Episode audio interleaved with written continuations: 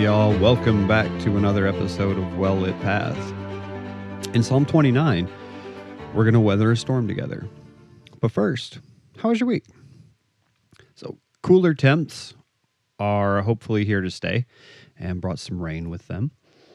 Uh, I do love a good thunderstorm. Uh, the lightning dancing across the sky, the raindrops drumming on the roof, as God blesses us with much needed rain after this dry year that we've had.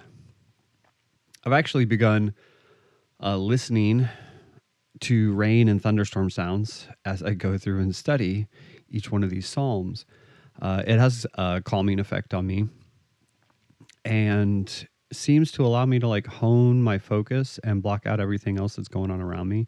Uh, I find uh, a good deal of comfort in the rain and the thunder.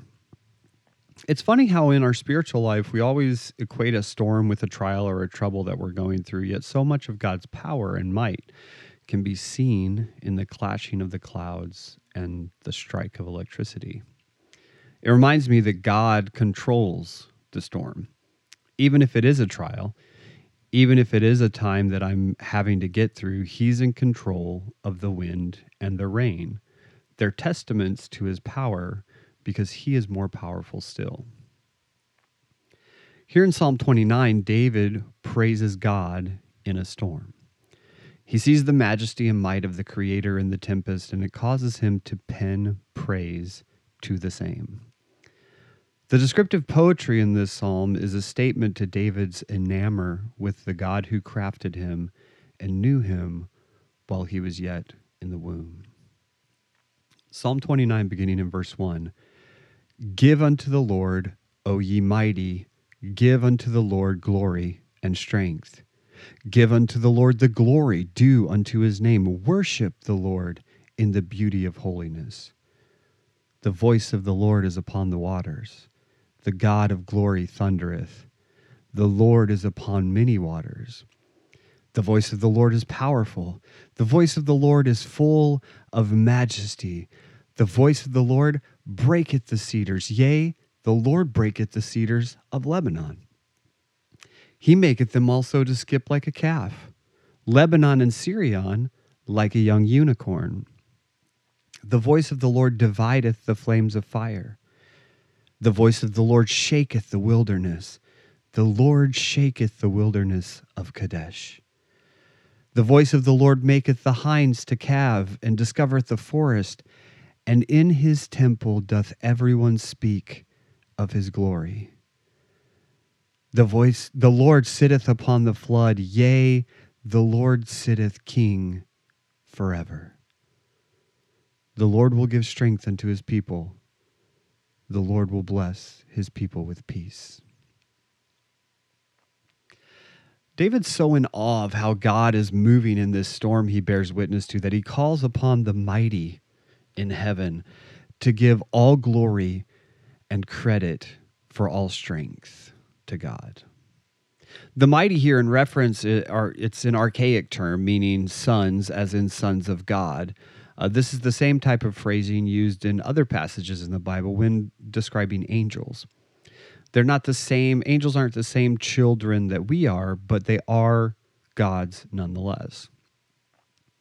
And David doesn't seem to have, or at least he doesn't feel he has adequate words to describe the awesomeness of our God in this moment. So he calls for some help and asks the host of heaven to join in his praise, to help him give God the glory that he's due, to worship him in beauty of his holiness, how set apart he is, how above all else he is. Do we ever feel feel like our words just aren't enough? When we call out to him in praise, when we lift our voice in song to praise him, doesn't it seem sometimes like it's just a really meager offering? You know, as a songwriter, I find myself constantly rethinking a lyric, trying to find better descriptors of uh, the wonder of the cross and the Savior who died there for me. to ascribe the holiness our God deserves for his blessings and grace and mercy that he just constantly pours out in my life. But our words just don't seem enough. You know, Revelation speaks of a song that we'll all sing in heaven once we're there together. It'll be a new song, and only parts of it have been revealed to us. And I believe that that song will be the first time that we will ever be able to express with true efficiency the glory that God and His Son deserve. And will do so with heavenly tongues and a song that God had written Himself. So David asks the angels for help as he starts to praise our God. And today we can call on the Holy Spirit to help us to help as we lift up praise to our Lord and Savior. Have we ever tapped into that help? Uh, we do talk so often about preparing our hearts to hear the word preached, how often do we come into the sanctuary for congregational worship and ask the Holy Spirit to set our hearts in motion to offer praise to our Maker and our deliverer.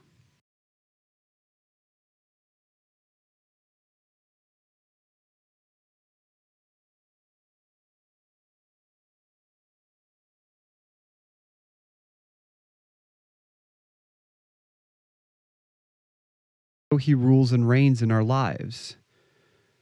And as David moves from telling the angels that they should be praising with us, he begins to expound upon the great and mighty works of God in the storm. As the waves crash on the shore and the swells rise and fall on the deep, David hears the voice of God. With every crash, David hears God's voice shouting in triumph. It is good, God said. This his evaluation of the creation. Again, it is good. He's pleased with what he's set in motion. What wave can crash that's not pushed by his hand? It is good. David hears over and over again in the crashing of the waves. We look at the waves and the storms of our lives and we feel intimidated. We feel inadequate. We feel small. Should we instead hear, as David did, the voice of God on the waters? With every crash of the waves on our boat, should we not hear God's voice saying to us, I've got you? This is just a storm. And so often, as the disciples, we look around and try to find our God as if to wake him up, shake him awake, and ask him, Don't you care that I'm struggling here? We want to yell in frustration, I'm drowning. What if instead we were captured by the rhythm of the crashing waves, and in that rhythm we heard only, You're mine, you are mine, you are mine, you are mine. The voice of the Lord is upon the waters. Why do we tend to hear the crash and not the voice? And as lightning rips the sky and the waves crash, we hear the thunder but David says again, this is God. Showing his omnipotence, putting on display his power with every clap of thunder. It's his voice dancing on the waves saying, I'm in control. Glorify me in this storm. I'll receive glory in the tempest. Well, we hear thunder and we jump. We look around and we cover our ears as the lightning strikes again and the sky rips open with another resounding crash of thunder. This is God in control. This is God over every element. Peter was at once impressed when he saw Jesus walking on the water. He was awed by the fact that the Son of God had so much power that he walked on the stormy waves as if they were dry, even land. And he was so moved by this display of power that he asked to walk out on the sea with Jesus. Sure, Peter saw the waves. Sure, Peter saw the lightning and heard the thunder. Yet the voice of Christ danced over the water to them, rose above the thunder. In that moment, his voice was the crash of the waves and the thunder because it drowned them out. Peter wasn't afraid of the storm because the Lord of the storm was out in the midst of his creation. He, like David, heard the power in that voice, recognized the majesty of Jehovah God in their midst. And he may as well have said to Jesus, Master of the sea, whose power set the storm in motion for this time to be had and known with you, make me a part of this moment let me be the storm with you.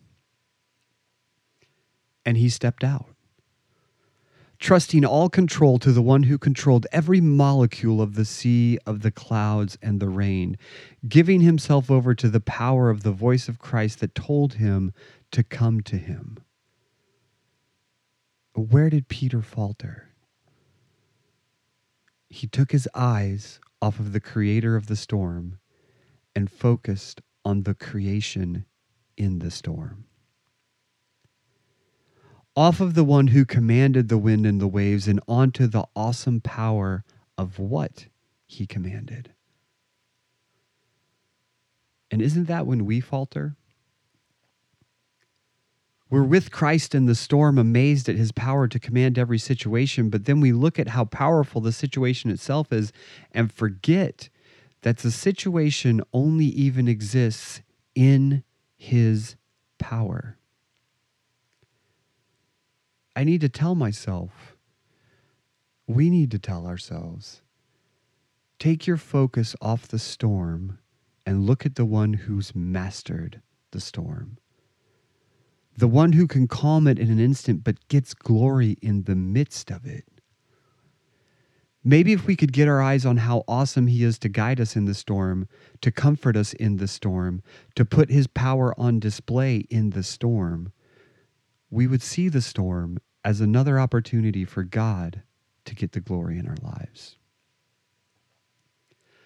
As David watches the storm and sees God in every facet of it, he must have seen a cedar tree in the distance swaying with one of the cracks of thunder. And if the power of God can break what we may perceive as a strong obstacle in our lives, what else can it break? Well, David says it not only breaks the little cedars that I can see here, but the cedars of Lebanon, which are much stronger than these, God can break those with the power of his voice too. We underestimate God. I know I do. How many times have we said or thought, wow, look at how God was able to overcome that hardship for me? Like, like he was barely able to do it. Well, David flips it the other way. David said, I see God so powerful in how he can break what I can see. I know he can break things that are stronger than that, that I can't see. And what a faith to grab hold of. Instead of me thinking, well, God handled that, but I can't take this to him, it's too much. Or maybe we forget every time we hit another trial that seems stronger than the one we've gone through before about the trial that God brought us through the last time. David doesn't look at God's power in comparison to what he saw and let it cast doubt in his mind. Instead, David witnessed God's power and took on faith that God was able of so much more. And, Christian, for you and me, God is capable of so much more. He doesn't just split the mightiest trees of our troubles in half, He makes them move according to His will. David says the awesome power of the storm God moves in made the trees on the mountains dance like a calf. Have you ever been in a storm and seen like enormous trees swaying in the power of the wind and the rain? or, or been in a forest during a thunderstorm and heard the, the old mature trees creaking and groaning as they bent and swayed to the ebb and flow of the storm. You know, the trees in our life may seem immovable. And God may have broken some trees for you. He may have shown you that the obstacle in your life had no power over you. But maybe, just maybe, the way he shows you his power is by making the problem seem less sturdy than it is. Here you thought this problem was massive and it just couldn't be uprooted and moved out of your life. But God shows you its weakness before him as it begins to sway a little. And as you look around the things that shouldn't move, the trees of trouble in your life, the mountains in your life. Lebanon and Sirion were uh, mountainous regions. Uh, they were heavily wooded mountainous regions in David's time. Uh, the pagan countries surrounding Israel believed that these regions were the homes to their gods. God's thunderings shook these same mountains.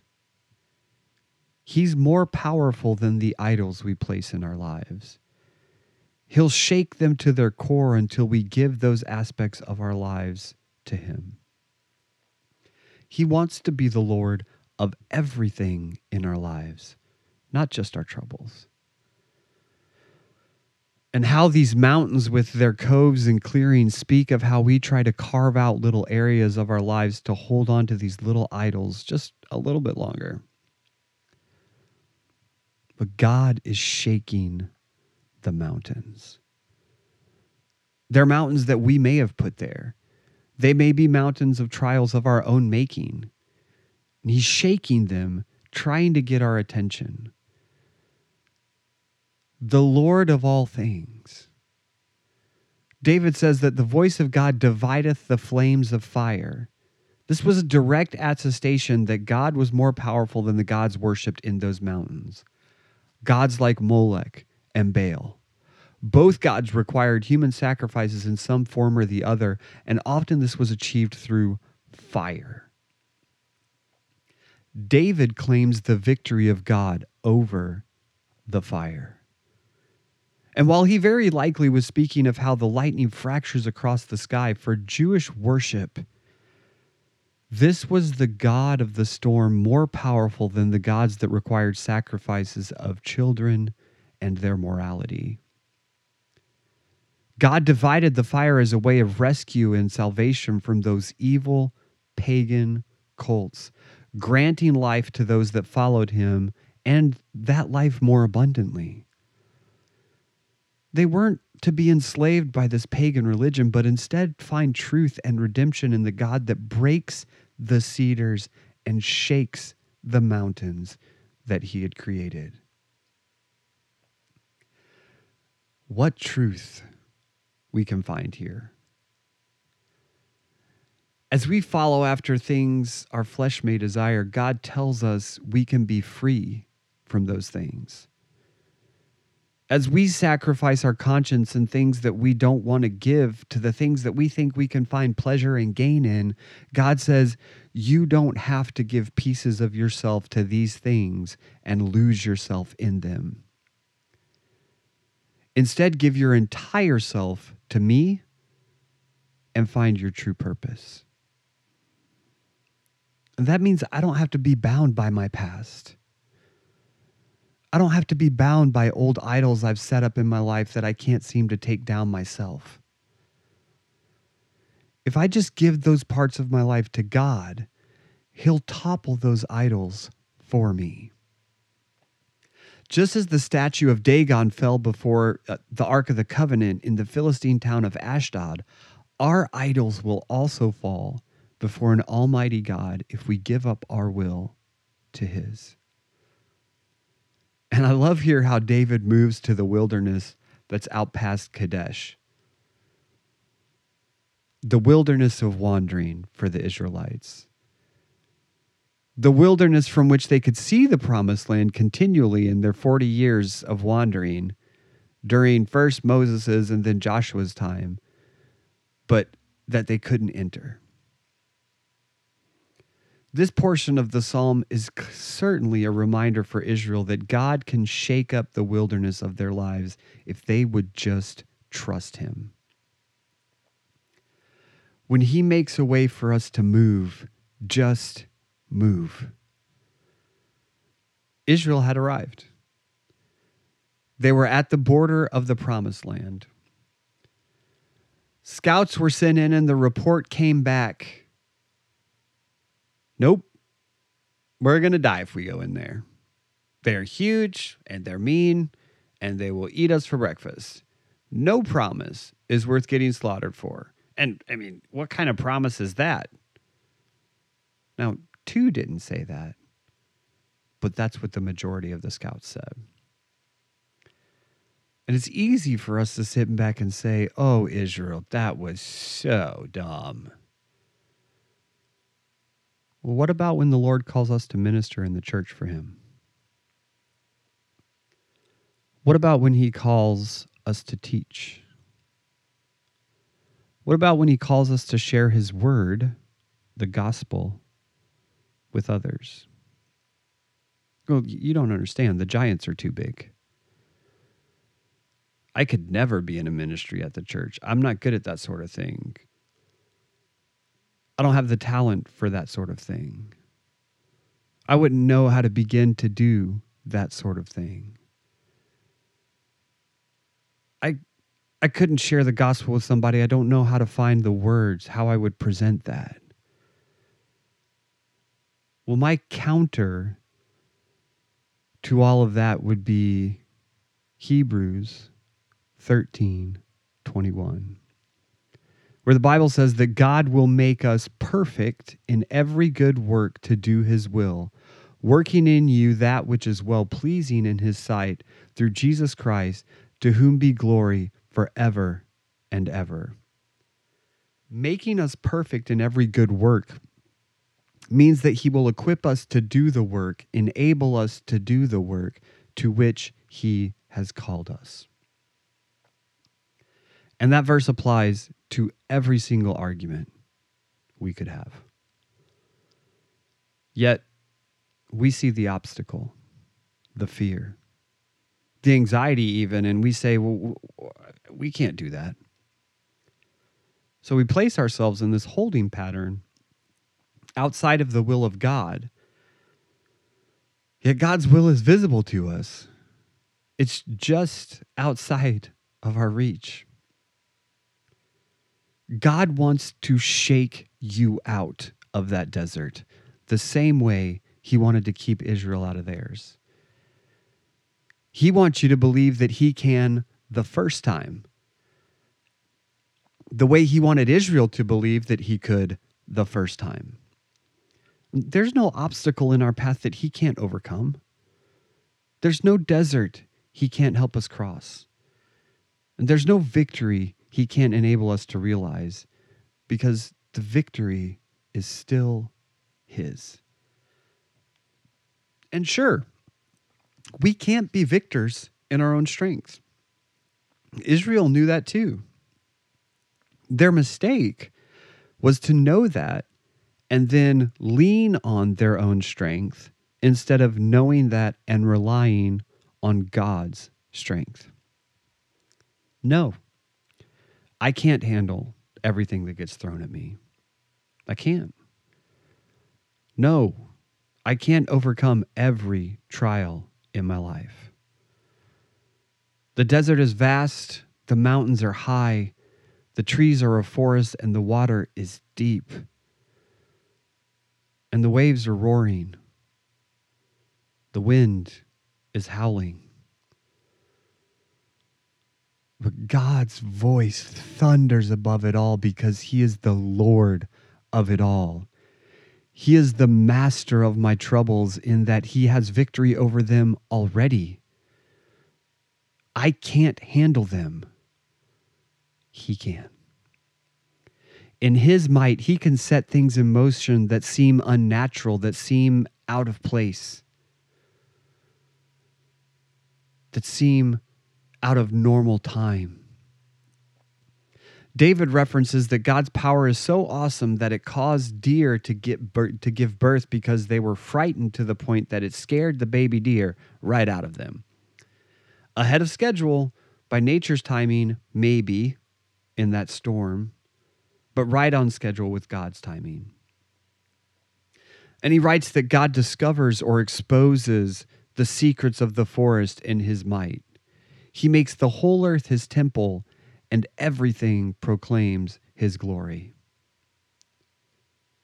Wow, I, I can't believe that God worked that way. Or maybe we say, I would have never thought that God could be in this situation. Do you think the parents of the blind man who was born blind, or that the blind man himself, would have ever imagined that he was blind so God could get the glory? It felt unnatural. He shouldn't have been born blind. It felt unfair. Why would God do this? And the whole time, that man's entire life, God had a secret. And when God finally exposed the secret, it felt like the most natural thing. The disciples asked, Lord, which one was wrong, him or his, him or his parents? What, what, what sin was it? And Christ answered, You're missing the point. This is for my glory. I was blind. Now I see. And the whole earth cries with the blind man. It does feel unnatural. It doesn't feel right. God should get the glory in all things. And as God moves in the storm, the planet cries out in his temple Glory, glory, glory to the Creator. And finally, David can't help but reach back even further. Just as God is moving in the storm that he saw before him then, there was another storm, the very first of its kind, that God had moved in before. As the torrents of the great flood fell, they had a mighty purpose. Cleansing justice was raining down from heaven with every drop that fell. The crashing of thunder that had never been heard before, the waves that collided with everything in their path, the waters of the deep rising up and catastrophically changing the landscape until no life remained. But God, the Lord of the storm, the King on his throne, had made a way. Salvation was provided to a family that found favor in his sight. This is the message of the psalm. The God that is mighty to crash and thunder, the God that can flatten forests and cause mountains to move the God that's greater than every idol we erect in our lives, the God that wants to shake us out of our wilderness of doubt. This same God made a way in all of his tender mercies to preserve us, to draw us close to him. He wants us to trust him in the storm. He wants us to see him as David did in the tempest. When the thunder crashes, he wants us to hear his voice and not be afraid, but be in thankful awe that this God is the same God who loves us. So much that he sent his son to die for us. So that we didn't have to rely on our own strength, our own works. He wants us to get swept away in his storm, in his power, instead of swept up and defeated by the storms we perceive in our life. He wants us to see his glory in all things and for us to give him glory in all things. We have to know him first. We can't keep complaining about not being rescued when he's 50 feet away from us walking on the water, but we're not looking at him.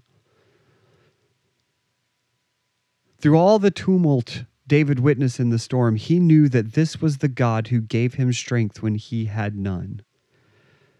The God of all of what may have looked like the chaos of the storm was actually orchestrating every piece of it in his power. And this same God was the only God that could and can still today grant peace. What storms are you facing? Are we missing God in the storm? Are we looking at the storm and assuming that it has power when in fact it's our God who has the power in it? Lean on Him, trust in Him, and see the beauty in the storm. And when you're in a storm, call on the angels to give Him glory, give Him some glory yourself, and then sit back and marvel as you watch Him work. In watching Him work, I'll guarantee you'll find the peace you're looking for. Hey, thanks for walking with me a while as we read the word together. Won't you join me again next week and we'll walk just a little further? If you like the podcast, go ahead and hit that follow button.